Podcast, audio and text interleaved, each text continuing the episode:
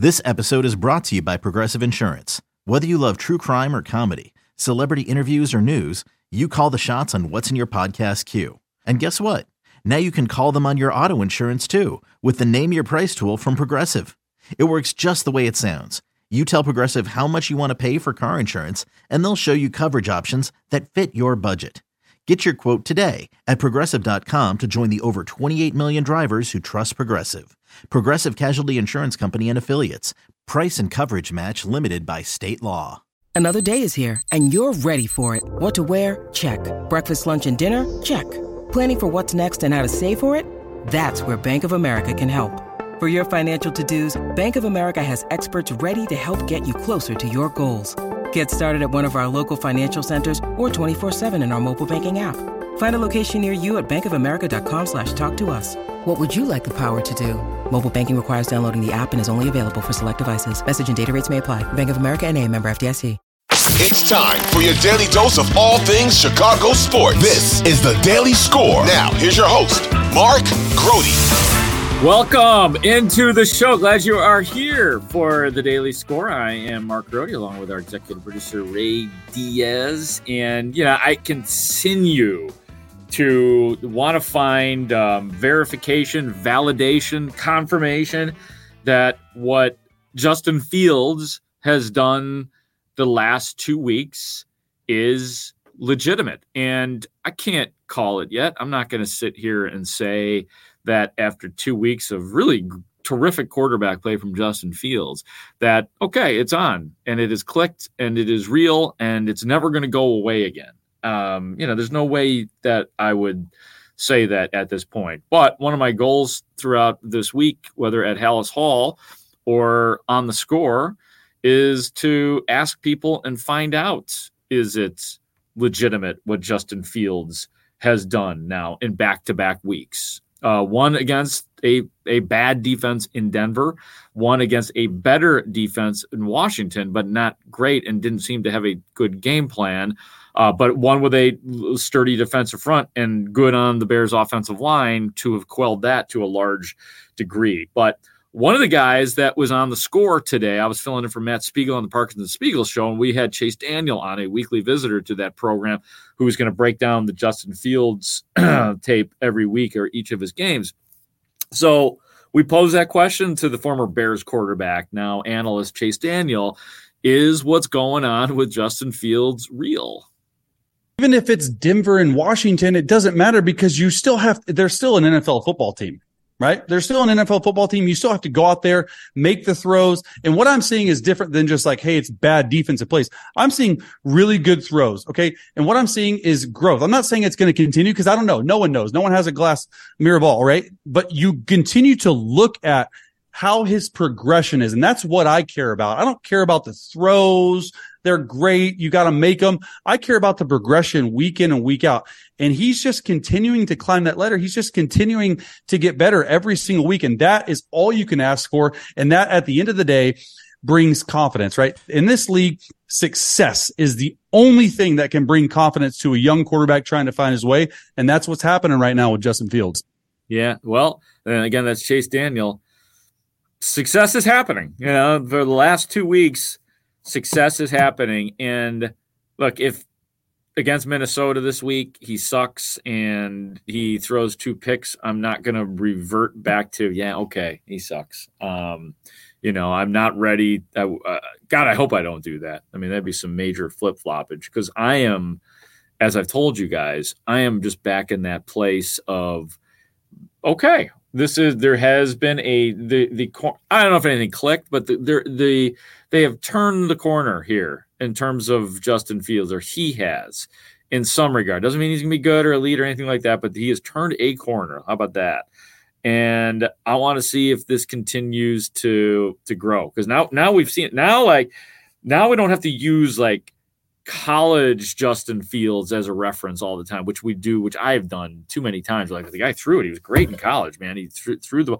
Now we have a reference point for yes, he is capable of dominating a game as we've seen with his arm, and we've seen that in the last two weeks. So, if nothing else, there is a new reference point. At least there is, in my opinion.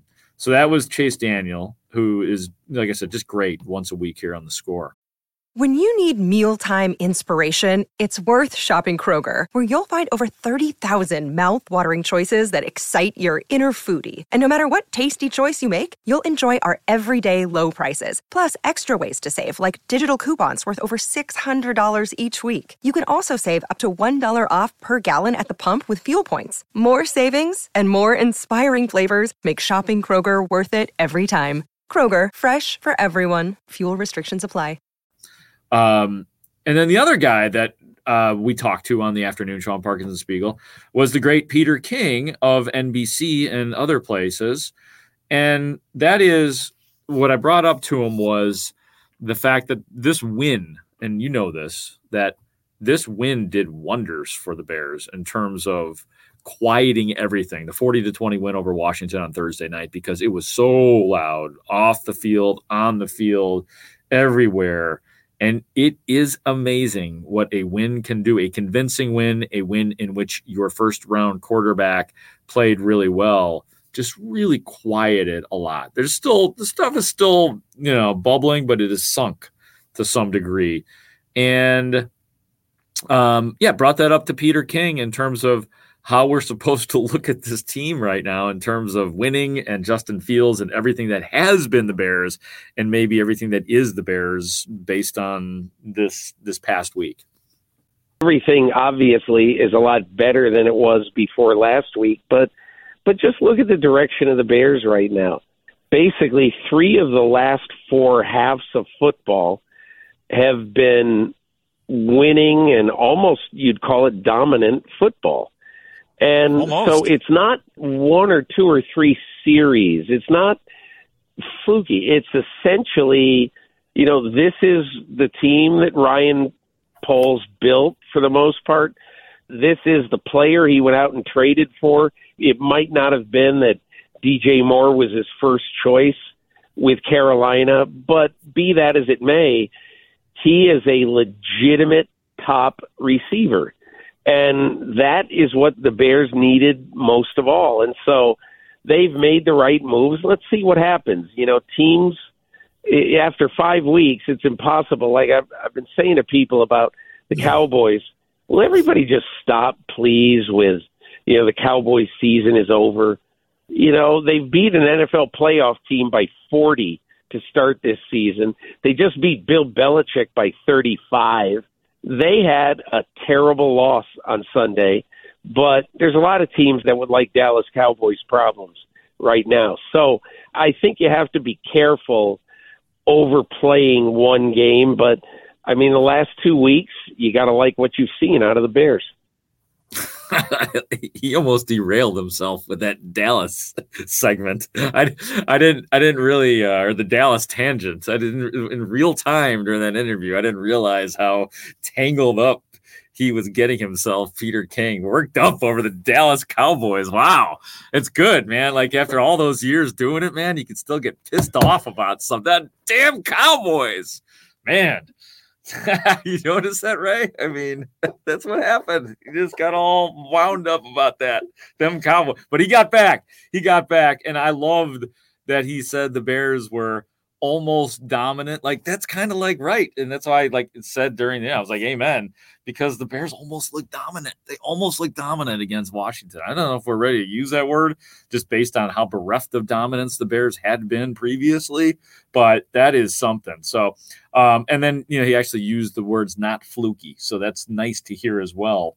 Um, know, the other part too with the we talk about it clicking and things finally falling into place and turning the corner.